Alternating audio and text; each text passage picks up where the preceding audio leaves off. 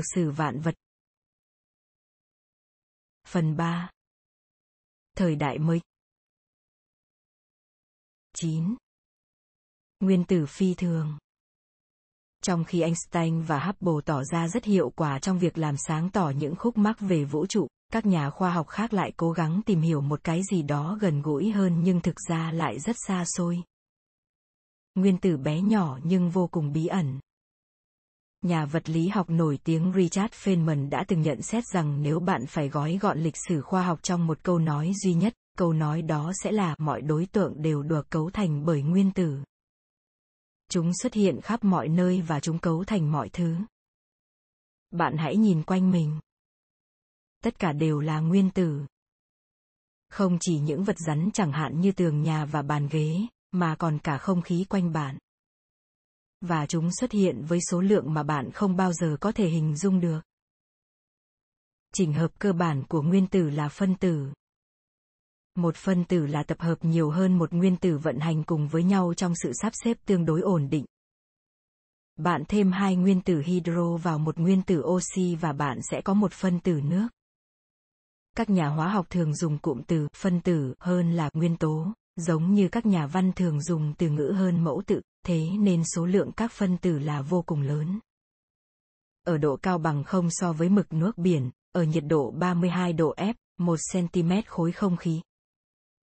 Có nghĩa là, một khoảng không gian có kích cỡ bằng một hạt đường chứa đựng 45 tỷ tỷ phân tử. Và chúng xuất hiện ở mọi ngóc ngách quanh bạn. Bạn thử nghĩ xem có bao nhiêu cm khối trên thế gian này, bạn cần có bao nhiêu hạt đường để lấp đầy khoảng không gian đó? Rồi bạn hãy nghĩ xem cần có bao nhiêu hạt đường để cấu thành cả vũ trụ này. Tóm lại, nguyên tử vô cùng nhiều. Chúng cũng bền bỉ vô cùng. Mỗi nguyên tử bạn có được đều đã di chuyển qua các vì sao và đã là một phần của hàng triệu cơ quan của chúng trước khi đến với bạn. Chúng ta sở hữu rất nhiều nguyên tử và chúng ta đã được tái sinh từ cái chết rất nhiều lần. Những nguyên tử cấu thành chúng ta đã từng được sinh ra và mất đi vô số lần. Có lẽ những nguyên tử cấu thành chúng ta đã từng có lúc là những nguyên tử cấu thành shakespeare. Thế nên tất cả chúng ta đều là sự tái sinh. Dù chúng ta có đời sống ngắn ngủi, khi chúng ta chết đi, những nguyên tử của chúng ta sẽ phân hủy và tìm kiếm ứng dụng mới của chúng ở một nơi nào đó chúng sẽ trở thành một phần của chiếc lá kia một phần của một người khác một phần của giọt sương mai tuy nhiên các nguyên tử tiếp tục tồn tại đến mãi mãi dù rằng chúng tồn tại ở hình thức khác không ai có thể biết được một nguyên tử có thể tồn tại bao lâu nhưng theo Martin Rees thì có lẽ nó có thể tồn tại khoảng 1035 năm. Một con số lớn đến mức tôi phải diễn đạt nó bằng ký hiệu. Trên hết, nguyên tử rất nhỏ bé, cực kỳ nhỏ. Một sợi tóc có thể chứa nửa triệu nguyên tử. Với kích cỡ như thế, một người có thể chứa đựng một con số nguyên tử mà chúng ta không thể hình dung được, nhưng dĩ nhiên chúng ta sẽ cố gắng tìm hiểu. Chúng ta hãy bắt đầu với một mm, một đoạn thẳng ngắn như thế này. Bây giờ chúng ta hãy hình dung rằng đường thẳng này được chia thành một ngàn lần có độ rộng bằng nhau. Mỗi đơn vị này được gọi là một micromet. Đây là kích cỡ của vi sinh vật, chúng ta chỉ nhìn thấy chúng qua kính hiển vi. Ví dụ, một vi sinh vật điển hình có độ rộng 2 micro, 0,002 mm, đây là một kích cỡ rất nhỏ. Nếu bạn muốn nhìn thấy nó bằng mắt thường khi nó đang bơi trong một giọt nước, bạn sẽ phải phóng đại kích cỡ giọt nước này mãi đến khi nó có đường kính 40 phút. Một phút bằng 0,3948 mét. Tuy nhiên, nếu bạn muốn nhìn thấy một nguyên tử trong cùng một giọt nước đó, bạn sẽ phải phóng đại kích cỡ giọt nước này mãi đến khi nó có đường kính 15 dặm. Nói cách khác, nguyên tử tồn tại ở kích cỡ cực kỳ nhỏ bé.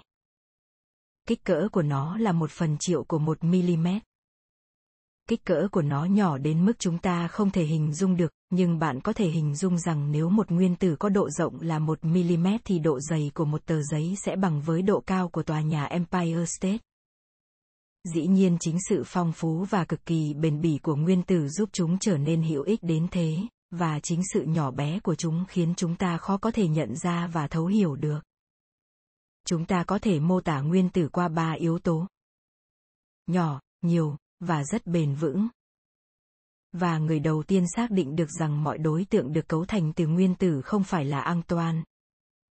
Laurent Lavoisier, như bạn vẫn thường nghĩ, hay Henry Cavendish hay Humphrey Davy, mà là một người Anh chỉ được học hành chút ít tên là John Dalton, chúng ta đã gặp người này ở chương nói về hóa học. Dalton sinh năm 1766 tại vùng ven quận Lake gần Cockermouth trong một gia đình nghèo nhưng rất mộ đạo, họ là tín đồ phái quê. Cơ.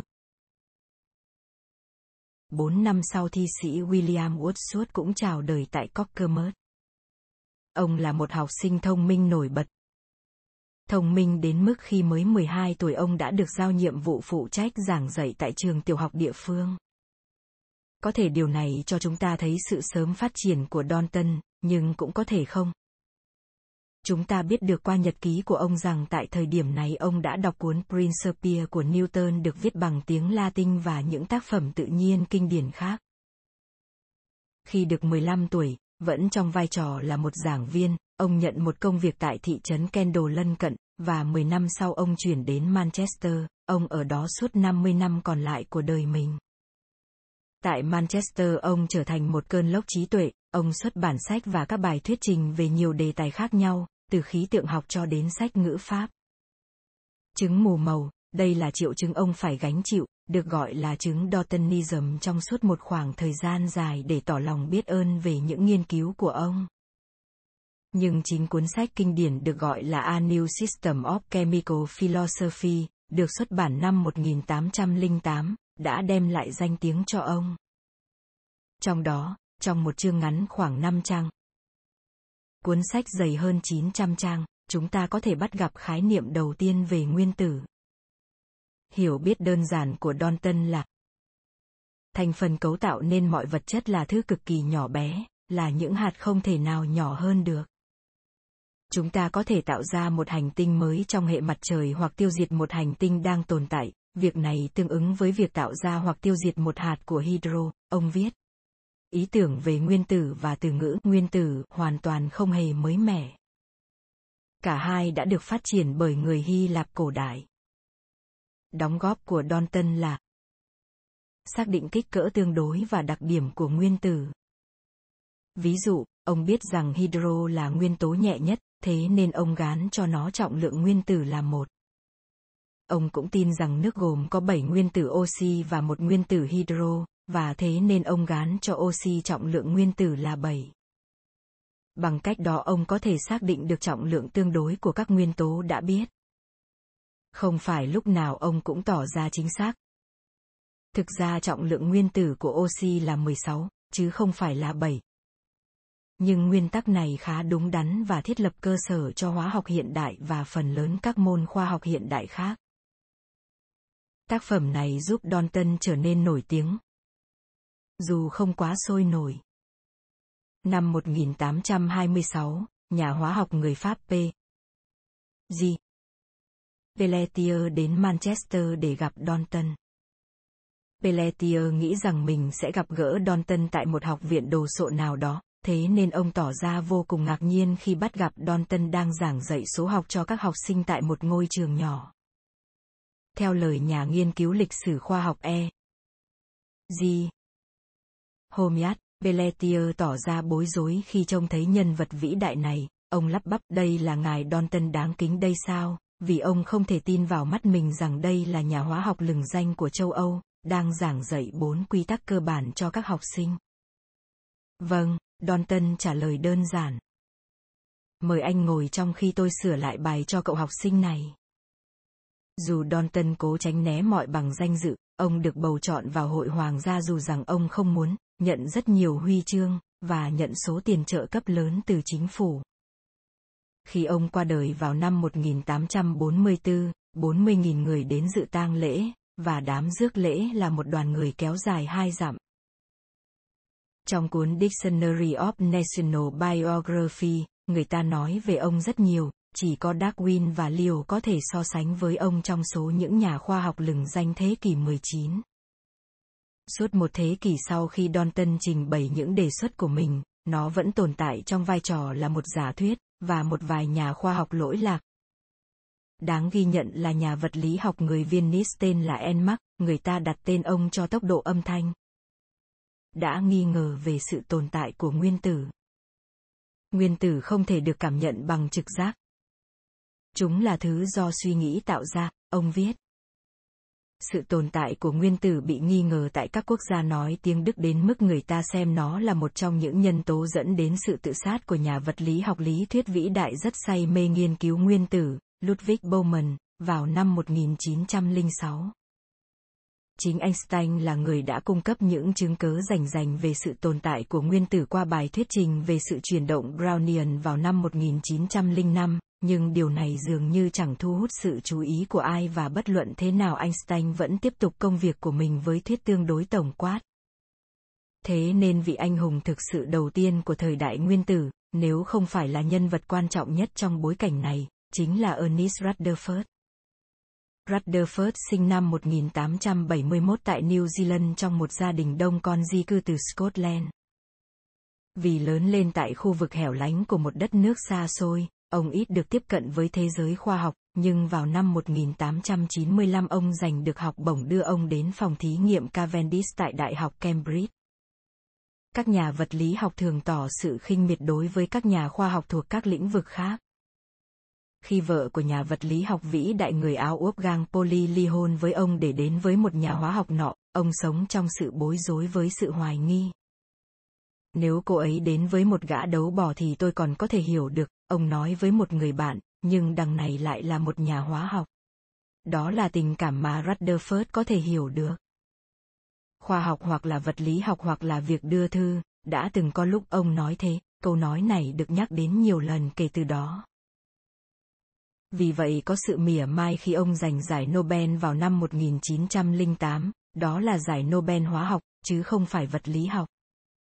Rutherford là người may mắn.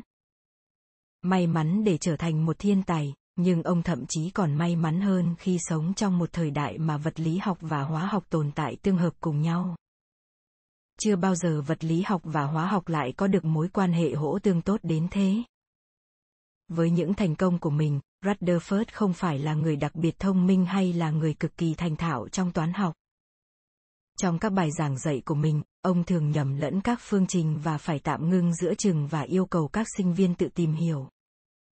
Theo lời một đồng nghiệp lâu dài của ông, James Chadwick, người khám phá neutron, thì ông thậm chí cũng không giỏi giang lắm trong các thử nghiệm. Đơn giản ông là người vừa kiên trì vừa sẵn sàng tiếp thu cái mới. Chính sự sắc sảo và táo bạo của ông là yếu tố bổ khuyết cho sự thông minh của ông.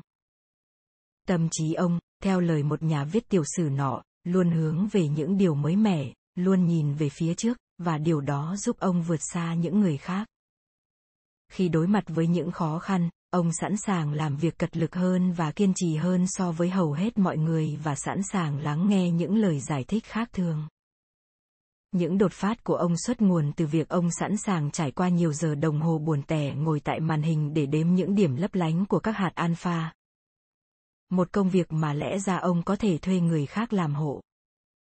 Ông là người đầu tiên. Thực sự là người đầu tiên. Nhận thấy rằng sức mạnh cố hữu trong nguyên tử có thể, nếu được khai thác, tạo thành những quả bom đủ mạnh để khiến thế giới biến mất sau làn khói nhưng danh tiếng vẫn đang chờ đợi ông vào năm 1895 khi ông đến Đại học Cavendish. Một đó là giai đoạn xảy ra nhiều sự kiện quan trọng trong khoa học. Vào năm ông đến Cambridge, Wilhelm Röntgen khám phá tia X tại Đại học Würzburg ở Đức, và trong năm sau Henri Becquerel khám phá năng lực phóng xạ.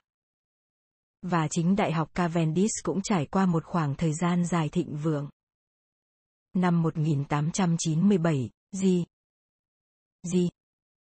Thomson và các đồng nghiệp khám phá electron tại đây, năm 1911 C. T. R. Wilson sáng chế máy dò hạt đầu tiên ở đó. Chúng ta sẽ tìm hiểu ở phần sau, và năm 1932 James Chadwick khám phá neutron ở đó. Ngoài ra, về sau James Watson và Francis Crick khám phá cấu trúc DNA tại Đại học Cavendish vào năm 1953.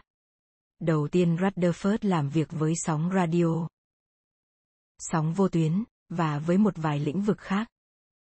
Ông tìm được cách truyền tín hiệu âm thanh qua khoảng cách một dặm, đây là một thành tựu rất tốt tại thời điểm này. Nhưng lại bỏ cuộc khi ông được một đồng nghiệp lớn tuổi hơn khuyến cáo rằng không có nhiều triển vọng cho sóng vô tuyến. Tuy nhiên, nhìn chung Rutherford không phát triển mạnh tại Cavendish. Sau 3 năm ở đó, vì cảm thấy rằng mình dậm chân tại chỗ, ông đảm nhận một vị trí tại Đại học McGill ở Montreal, và ở đó ông bắt đầu hướng thẳng đến sự thành công. Trước khi ông nhận được giải Nobel, vì những khám phá về sự phân rã của các nguyên tố và hóa học về các chất phóng xạ, theo trích dẫn chính thức, ông đã chuyển đến Đại học Manchester, và chính tại đây ông thực hiện công việc quan trọng nhất của mình. Xác định cấu trúc và bản chất của nguyên tử. Đầu thế kỷ 20, người ta biết rằng nguyên tử được cấu thành bởi nhiều phần.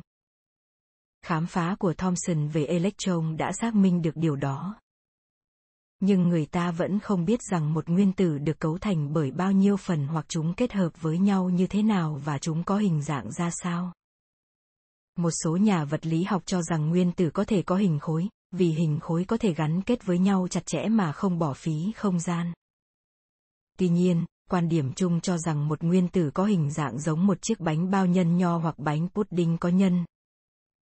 Một vật rắn, nặng, mang điện tích dương nhưng bên trong có các electron mang điện tích âm, giống như nho trong bánh bao nhân nho. Năm 1910, Rutherford. Với sự trợ giúp của học trò Han Geiger, người này về sau phát minh máy dò phóng xạ mang tên mình bắn các nguyên tử heli đã được ion hóa, còn gọi là hạt alpha, vào một tấm kim loại vàng. Rutherford vô cùng ngạc nhiên, một số hạt bị bật ngược trở lại. Cứ như thể, ông nói, ông đã bắn một chiếc vỏ sò rộng 15 inch vào một tờ giấy và nó bật ngược trở lại vào lòng ông. Không ai nghĩ rằng điều này có thể xảy ra. Sau khi suy nghĩ cẩn thận ông nhận thấy rằng chỉ có thể có một lời giải thích duy nhất. Các hạt bị bật ngược trở lại là những hạt va chạm phải một cái gì đó nhỏ và rắn tại lõi của nguyên tử, trong khi các hạt khác lại không bị ngăn cản. Rutherford nhận thấy rằng, một nguyên tử gần như không chứa bất kỳ không gian nào, với những hạt nhân rất dày đặc tại lõi. Đây là một khám phá đầy phấn khởi, nhưng nó lại làm nảy sinh một vấn đề quan trọng. Theo những quy tắc vật lý thời bấy giờ thì nguyên tử không hề tồn tại. Chúng ta hãy tạm ngừng một chút và tìm hiểu về cấu trúc của nguyên tử theo như những gì hiện nay chúng ta đã biết. Mỗi nguyên tử đều được cấu thành bởi ba loại hạt cơ bản, hạt proton, hạt mang điện tích dương, hạt electron, hạt mang điện tích âm và hạt neutron, hạt không mang điện tích. Hạt proton và neutron được xếp bên trong các lõi, trong khi hạt electron lại bao bọc bên ngoài. Số hạt proton là yếu tố giúp chúng ta nhận dạng đặc tính hóa học của một nguyên tử. Nguyên tử có một hạt proton là nguyên tử của hydro, nguyên tử có hai hạt proton là nguyên tử của heli, Nguyên tử có ba hạt proton là nguyên tử của liti, và vân vân. Mỗi khi bạn thêm vào một hạt proton thì bạn tạo được một nguyên tố mới. Vì số hạt proton trong một nguyên tử luôn được cân bằng bởi số hạt electron tương ứng, chính vì thế đôi khi bạn sẽ nhận thấy rằng người ta dùng số hạt electron để định nghĩa về nguyên tố. Hạt neutron không ảnh hưởng gì đến việc nhận dạng nguyên tử, nhưng chúng có thể làm tăng khối lượng của nguyên tử. Số hạt neutron thường bằng với số hạt proton, nhưng chúng có thể ít hơn hoặc nhiều hơn đôi chút. Bạn hãy thêm vào một hoặc hai hạt neutron và bạn sẽ có được chất đồng vị. Hạt neutron và proton chiếm cứ tại nhân của nguyên tử. Nhân của nguyên tử rất nhỏ bé. Chỉ một phần triệu của một phần tỷ tổng thể tích của nguyên tử nhưng lại rất nặng vì nó chứa hầu hết khối lượng của ngô viên tử. Theo lời Cropper, nếu một nguyên tử được phóng to thành kích cỡ của một ngôi nhà thờ, thì hạt nhân của nó cũng chỉ có kích cỡ bằng một con ruồi. Nhưng là một con ruồi nặng hơn ngôi nhà thờ nhiều nghìn lần. Chính khoảng không gian thừa thãi của nguyên tử là yếu tố khiến Rutherford phải đau đầu vào năm 1910. Ngày nay chúng ta vẫn cảm thấy ngạc nhiên với khái niệm rằng nguyên tử gần như là một khoảng không gian rỗng, và rằng sự bền vững mà chúng ta cảm nhận được quanh mình chỉ là một ảo tưởng. Khi hai vật va đập vào nhau trong thế giới thực, quả bóng pizza thường được dùng làm minh họa. Thực ra chúng không va đập vào nhau. Nói đúng ra, theo lời giải thích của Timothy Ferris, từ trường âm của hai quả bóng đẩy nhau. Nếu không có điện tích của chúng thì chúng có thể, giống như các giải ngân hà, di chuyển xuyên qua nhau một cách vô hại. Khi bạn ngồi trên một chiếc ghế, bạn không thực sự ngồi lên nó, nhưng thực ra bạn đang bay lơ lửng trên mặt ghế, cách mặt ghế một angstrom. Một angstrom bằng một phần 100 triệu cm, các hạt electron của bạn và các hạt electron của nó không ngừng đẩy nhau. Hầu hết mọi người đều nghĩ rằng một nguyên tử gồm có một hoặc hai hạt electron di chuyển quanh một hạt nhân, giống như các hành tinh di chuyển quanh mặt trời. Ý niệm này được tạo ra vào năm 1904, gần như chỉ dựa vào sự phỏng đoán, bởi một nhà vật lý học người Nhật Bản tên là Hantaro Nagaoka. Ý niệm đó hoàn toàn sai lạc, nhưng nó lại tồn tại bền bỉ. Theo lời Isaac Asimov, nó truyền cảm hứng cho các tác giả phim khoa học viễn tưởng tạo ra các câu chuyện về thế giới này trong thế giới nọ. Trong các câu chuyện này nguyên tử trở thành các hệ mặt trời cực nhỏ hoặc hệ mặt trời của chúng ta trở thành một hạt bụi trong một không gian cực lớn.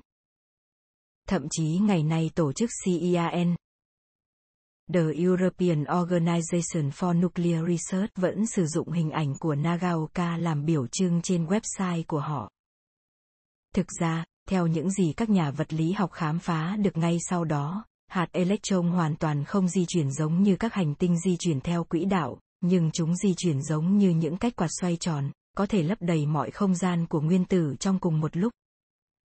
Nhưng sự khác biệt cốt lõi ở đây là các cánh quạt chỉ dường như xuất hiện mọi nơi trong cùng một lúc, trong khi đó các hạt electron lại thực sự xuất hiện mọi nơi trong cùng một lúc.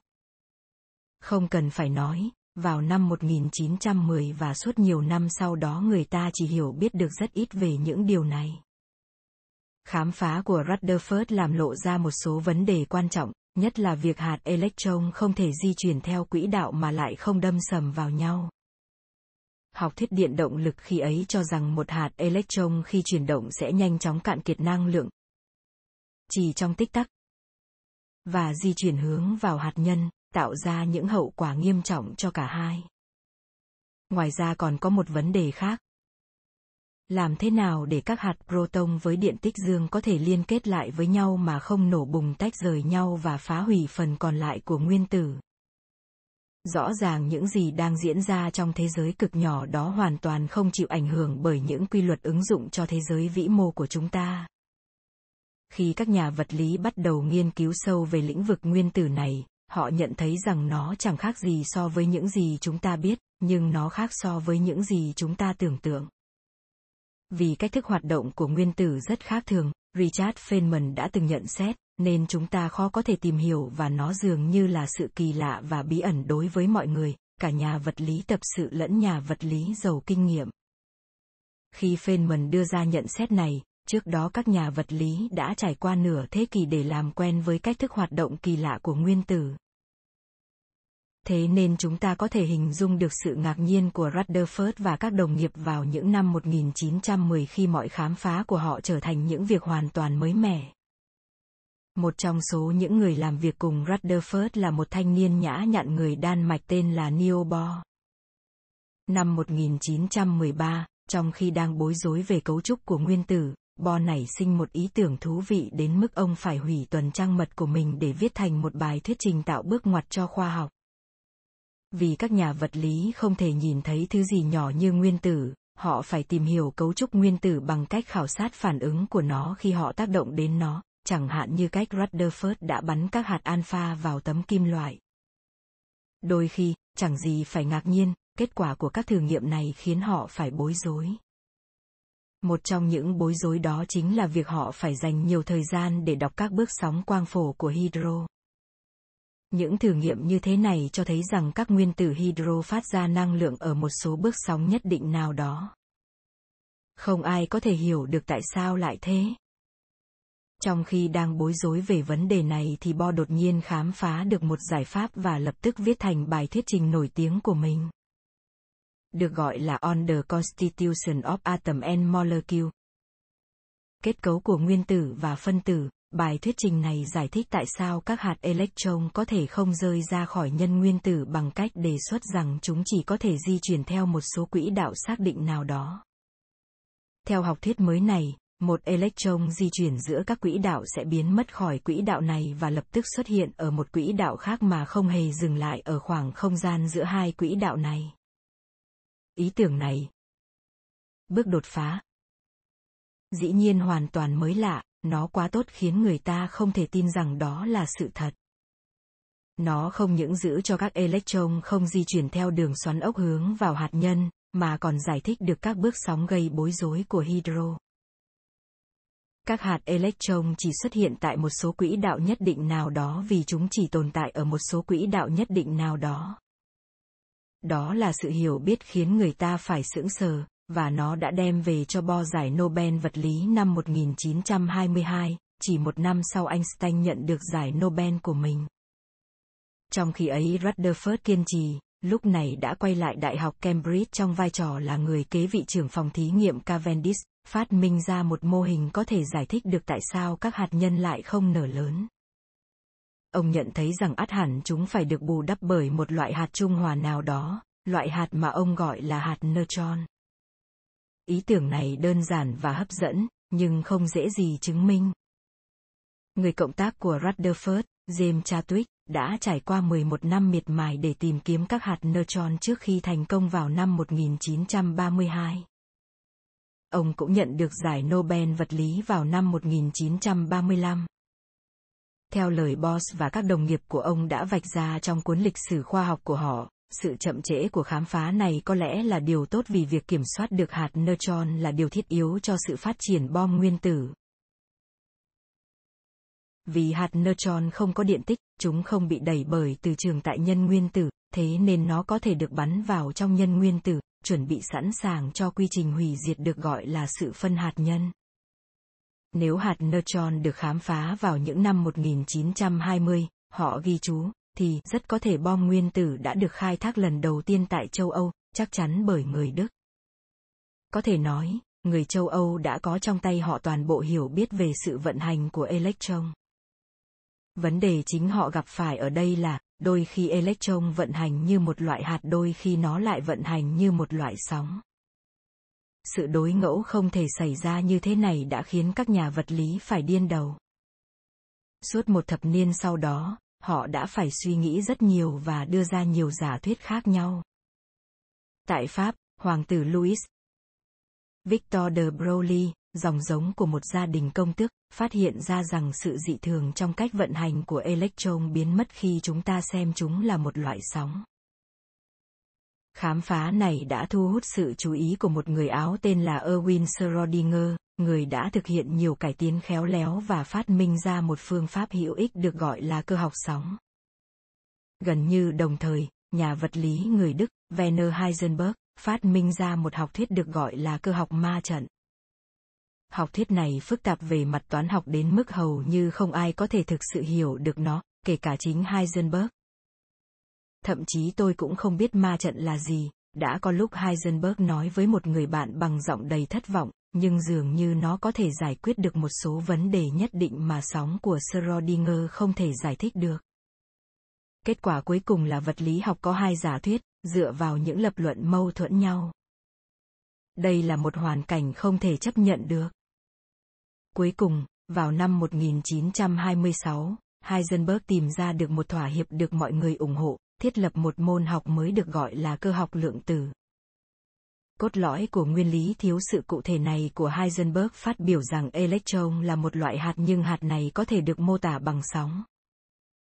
Sự thiếu cụ thể xoay quanh học thuyết này là chúng ta có thể biết được đường đi của electron khi nó di chuyển qua một khoảng không gian hoặc chúng ta có thể biết được nó ở đâu dựa vào một khoảng cách nào đó, nhưng rốt cuộc chúng ta không biết được cả hai yếu tố này bất kỳ nỗ lực nào nhằm đo lường yếu tố này cũng không thể không mâu thuẫn với yếu tố còn lại Vấn đề ở đây không đơn giản như việc tìm kiếm các thiết bị chính xác hơn, đây là một đặc tính bất biến của vũ trụ. Trong thực tế điều này có nghĩa là bạn không bao giờ có thể tiên đoán được vị trí chính xác của một electron tại bất kỳ thời điểm nào. Bạn chỉ có thể có được khả năng xuất hiện tổng quát của electron. Xét từ một khía cạnh nào đó, theo lời Dennis Overby, một electron không hề tồn tại mãi đến khi nó được quan sát. Hoặc, nói cách khác, mãi đến khi được quan sát thì một electron mới được xem là xuất hiện mọi nơi trong cùng một lúc hoặc chẳng tồn tại ở đâu cả. Nếu điều này khiến bạn bối rối, bạn có thể cảm thấy yên tâm hơn khi biết rằng chính các nhà vật lý học cũng bối rối về việc này. Overby viết, Bo đã từng nhận xét rằng ai không cảm thấy bối rối trong lần đầu tiên nghe nói về thuyết lượng tử thì người đó không thể hiểu được ý nghĩa của nó. Heisenberg, khi được hỏi rằng mọi người nên mường tượng một nguyên tử theo cách nào, đã đáp lời. Đừng cố gắng. Thế nên nguyên tử hóa ra lại là thứ rất khác so với hình ảnh mà hầu hết mọi người đã tạo ra. Electron không xoay quanh hạt nhân giống như một hành tinh xoay quanh mặt trời của nó, thay vì thế nó là thứ không có hình dạng nhất định giống như một đám mây. Vỏ của một nguyên tử không cứng và sáng bóng như các hình minh họa mà chúng ta thường gặp, mà chỉ đơn giản là phần ngoài cùng của những đám mây electron mờ nhạt, về cơ bản, chính đám mây này cũng chỉ là một khu vực đánh dấu sự xuất hiện của electron. Thế nên một nguyên tử, nếu bạn có thể nhìn thấy, sẽ trông giống như một quả bóng tennis mờ nhạt hơn là một quả bóng kim loại có đường nét rõ ràng. Nhưng thực ra nó có thể không giống thứ nào trong hai thứ này mà có thể giống bất kỳ thứ gì bạn đã từng trông thấy, xét cho cùng thì chúng ta đang tìm hiểu một thế giới rất khác biệt so với thế giới mà chúng ta đang nhìn thấy quanh mình. Dường như không có điểm dừng cho sự kỳ lạ. Theo lời James chefin thì, đây là lần đầu tiên các nhà khoa học chạm trán với một lĩnh vực của vũ trụ mà trí não của chúng ta không đủ sức thấu hiểu. Hoặc theo lời Feynman thì, thế giới vi mô vận hành hoàn toàn khác biệt với thế giới vĩ mô. Khi các nhà vật lý nghiên cứu sâu hơn, họ nhận thấy rằng họ đã khám phá được một thế giới mà ở đó không chỉ các electron có thể nhảy từ quỹ đạo này sang quỹ đạo khác mà không cần phải băng qua khoảng không gian giữa hai quỹ đạo này, mà kể cả vật chất cũng tự nhiên xuất hiện không từ một nguyên nhân nào cả.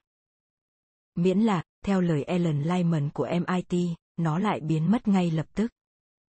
Có lẽ sự thiếu chắc chắn thú vị nhất của thuyết lượng tử chính là ý tưởng này, xuất nguồn từ nguyên tắc loại trừ của Wolfgang Pauli vào năm 1925. Các hạt bên trong nguyên tử tồn tại theo cặp, thậm chí khi bị rách rời nhau ở khoảng cách đáng kể, vẫn có thể lập tức biết được hạt còn lại đang làm gì. Theo thuyết lượng tử thì các hạt này có một phẩm chất được gọi là sự xoay tròn, khi bạn xác định được sự xoay tròn của một hạt, thì hạt theo cặp của nó, bất luận đang xuất hiện ở đâu, sẽ lập tức xoay tròn theo hướng đối nghịch với cùng một vận tốc như thế.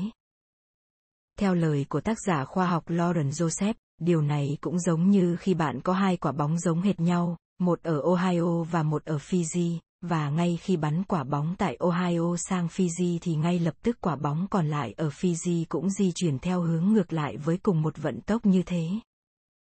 Đáng ghi nhận là, Hiện tượng này đã được chứng minh vào năm 1997 khi các nhà vật lý tại Đại học Geneva bắn các hạt photon theo hướng trái nghịch nhau và chứng minh được rằng sự tác động đến hạt này sẽ kích thích phản ứng tức thì nơi hạt còn lại.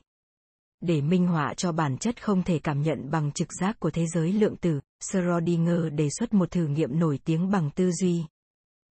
Bạn hình dung một con mèo được đặt trong một chiếc hộp, trong chiếc hộp này có một nguyên tử của một chất phóng xạ được đặt trong một chiếc lọ nhỏ chứa axit chlorhydric. Nếu nguyên tử này phát tán trong một giờ đồng hồ, nó sẽ tạo ra cơ cấu nổ làm vỡ chiếc lọ và làm tổn thương con mèo. Nếu không, con mèo có thể sống. Nhưng chúng ta không thể biết được trường hợp nào sẽ xảy ra, thế nên về mặt khoa học chúng ta không có chọn lựa, chúng ta chỉ có thể xem như con mèo này có 100% sống sót và 100% chết trong cùng một lúc. Điều này có nghĩa là, theo lời Stephen Hawking, chúng ta không thể tiên đoán được chính xác những sự kiện tương lai nếu thậm chí chúng ta còn không thể đo lường được chính xác trạng thái hiện tại của vũ trụ. Do bởi những việc kỳ quặc này, nhiều nhà vật lý không thích thuyết lượng tử, hoặc ít ra thì họ cũng không nắm bắt được một số khía cạnh của thuyết lượng tử, kể cả Einstein. Điều này hơi có vẻ mỉa mai vì chính ông, trong năm 1905 đáng nhớ, là người đã giải thích khá thuyết phục về việc photon. Lượng tử ánh sáng đôi khi vận hành giống như các hạt và đôi khi lại vận hành giống như các bước sóng. Đây là ý niệm cốt lõi của vật lý học mới mẻ. Thuyết lượng tử xứng đáng để chúng ta quan tâm đến, ông nhận xét với thái độ lịch sự, nhưng thực ra ông không thích nó. Thượng đế không chơi trò xúc sắc, ông nói. Hai, Einstein không thể chịu được ý niệm rằng Thượng Đế có thể tạo ra một vũ trụ mà trong đó tồn tại một thứ gì đó mãi mãi không ai có thể hiểu được. Hơn nữa, ý tưởng về việc hai đối tượng cách xa nhau hàng ngàn tỷ dặm có thể tác động lẫn nhau tức thì là sự xúc phạm đối với thuyết tương đối đặc biệt. Rõ ràng điều này cho thấy rằng không gì có thể tác động đến vận tốc ánh sáng tuy thế các nhà vật lý học lại khẳng định rằng ở mức độ hạ nguyên tử thì đây là điều có thể. Không ai giải thích được tại sao các hạt lại làm được điều này. Các nhà khoa học đã quan tâm nhiều đến vấn đề này, theo lời nhà vật lý học Yaki Aharonov, bằng cách chẳng nghĩ gì về nó. Trên hết, vật lý học lượng tử tạo ra sự hỗn độn mà trước đó chưa hề tồn tại. Đột nhiên bạn cần phải có hai quy luật để giải thích sự vận hành của vũ trụ. Thuyết lượng tử cho thế giới vi mô và thuyết tương đối cho thế giới vĩ mô. Trọng lực trong thuyết tương đối giải thích thuyết phục tại sao các hành tinh lại di chuyển theo quỹ đạo quanh mặt trời hoặc tại sao các giải ngân hà lại có xu hướng trụm lại với nhau, nhưng hóa ra lại chẳng tác động gì đến thế giới vi mô ở mức độ hạt. Để giải thích được tại sao các nguyên tử lại được gắn kết với nhau, chúng ta cần đến những lực khác, và vào những năm 1930 chúng ta khám phá được hai lực mới. Lực nguyên tử mạnh và lực nguyên tử yếu. Lực mạnh liên kết các nguyên tử lại với nhau, nó cho phép các proton bám sát vào hạt nhân. Lực yếu liên quan đến nhiều tác động linh tinh khác, chủ yếu giúp kiểm soát tốc độ của một vài hình thức phân rã phóng xạ. Lực nguyên tử yếu, dù được gọi là yếu, mạnh hơn trọng lực 10 tỷ tỷ tỷ lần, và lực nguyên tử mạnh còn mạnh hơn thế rất nhiều lần. Nhưng tác động của chúng chỉ xuất hiện trong khoảng cách cực nhỏ. Lực này chỉ xuất hiện trong phạm vi 1 phần 100, không không không đường kính của nguyên tử. Đó là lý do tại sao nhân nguyên tử lại rắn và dày đặc đến thế và tại sao các nguyên tố có hạt nhân lớn thường thiếu bền vững. Lực hạt nhân mạnh không thể giữ được tất cả hạt proton. Kết luận cuối cùng của việc này là, vật lý học dừng lại với hai quy luật. Một cho thế giới cực nhỏ, một cho vũ trụ ở phạm vi lớn. Dẫn đến những đời sống rất khác nhau.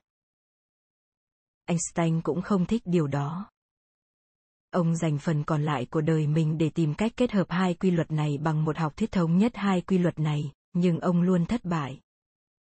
Đã có nhiều lúc ông nghĩ rằng mình đã tìm được nó, nhưng cuối cùng ông luôn phải thất vọng. Khi sắp qua đời ông sống cách ly khỏi mọi người trong tình trạng đáng thương.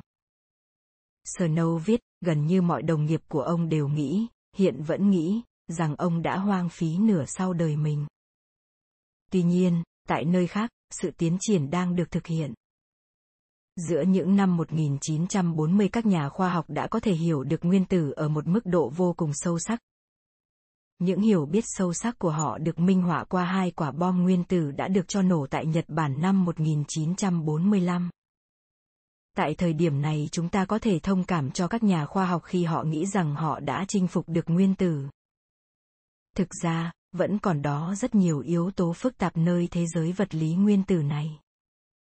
Nhưng trước khi chúng ta đến với câu chuyện dài đó, chúng ta cần phải khảo sát sơ qua nhiều yếu tố khác liên quan đến khoa học và sự xác định cuối cùng về độ tuổi của trái đất. Ghi chú, một đặt tên theo William Cavendish, công tước thứ bảy của Devonshire, là nhà toán học thiên tài và là nam tước trong triều đại nữ hoàng Victoria. Năm 1870, ông tặng cho trường đại học này 6.300 bảng để xây dựng phòng thí nghiệm. Hai câu nói chính xác của ông là khó có thể nhìn trộm những quân bài của thượng đế. Nhưng việc người chơi trò xúc sắc và dùng phương pháp ngoại cảm là điều tôi hoàn toàn không thể tin được chút nào.